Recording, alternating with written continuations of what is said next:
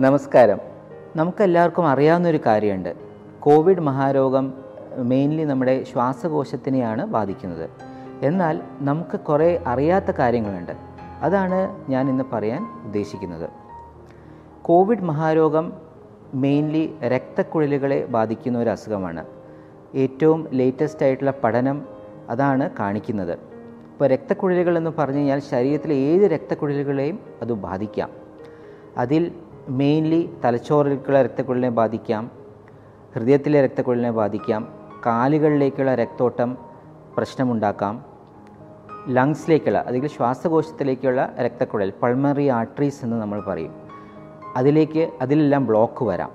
അപ്പോൾ ഇതെല്ലാം നമ്മൾ അറിഞ്ഞിരിക്കേണ്ട കുറച്ച് കാര്യങ്ങളുണ്ട്. കോവിഡ് രോഗം വന്നു കഴിഞ്ഞാൽ പല ആൾക്കാർക്കും ഒരു പ്രശ്നവും കാണാറില്ല.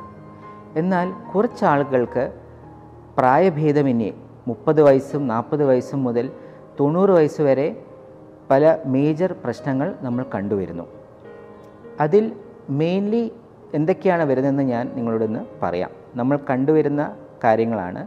ഹോസ്പിറ്റലിൽ രോഗി വന്നു കഴിഞ്ഞാൽ നമ്മൾ കാണുന്ന കുറച്ച് കാര്യങ്ങളാണ്.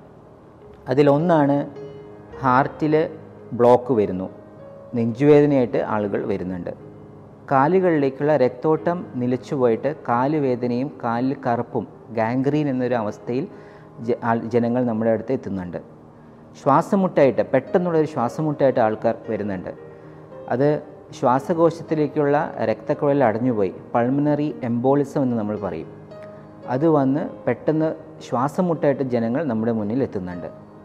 ഇതെല്ലാം കൂടാതെ തലച്ചോറിലേക്കുള്ള രക്തോട്ടം നിലച്ച് പക്ഷാഘാതം വരെ വന്നും രോഗികൾ നമ്മുടെ അടുത്ത് എത്തുന്നുണ്ട്. അപ്പോൾ ഇതെല്ലാം നമ്മൾ അറിഞ്ഞിരിക്കേണ്ട കുറച്ച് കാര്യങ്ങളാണ്. കോവിഡ് രോഗം വന്നു കഴിഞ്ഞാൽ പലരും വീട്ടിൽ നിന്ന് ചികിത്സിക്കുന്നവരാണ്.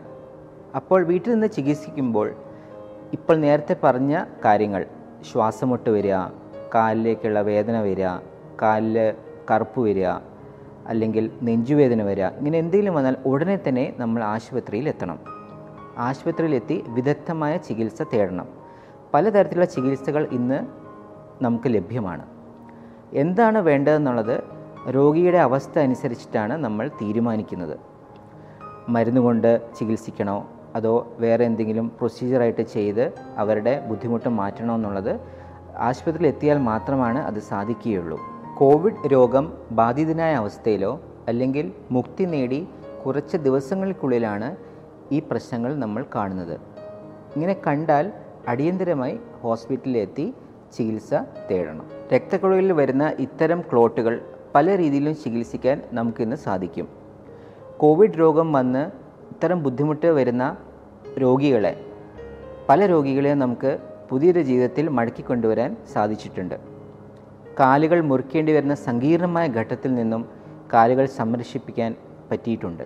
കോവിഡ് രോഗം വന്നിട്ട് ലോകത്തിന്റെ സന്തുലിതാവസ്ഥ തെറ്റിയൊരു സമയമാണ്. അപ്പോൾ രോഗം വരാതിരിക്കാനാണ് നമ്മൾ ശ്രദ്ധിക്കേണ്ടത്. Prevention is better than cure അതോടൊപ്പം തന്നെ നമ്മൾ എന്തെല്ലാമാണ് രോഗം വരാതിരിക്കാൻ ചെയ്യേണ്ട കാര്യങ്ങൾ. എല്ലാവരും മാസ്ക് ധരിക്കുക. സാനിറ്റൈസർ ഉപയോഗിക്കുക. സാമൂഹിക അകലം പാലിക്കുക. അതോടൊപ്പം മാനസികമായ അടുപ്പം നിലനിർത്തുക. എല്ലാത്തിനും ഉപരിയായി എല്ലാവരും വാക്സിനേഷൻ എടുക്കുക. നന്ദി.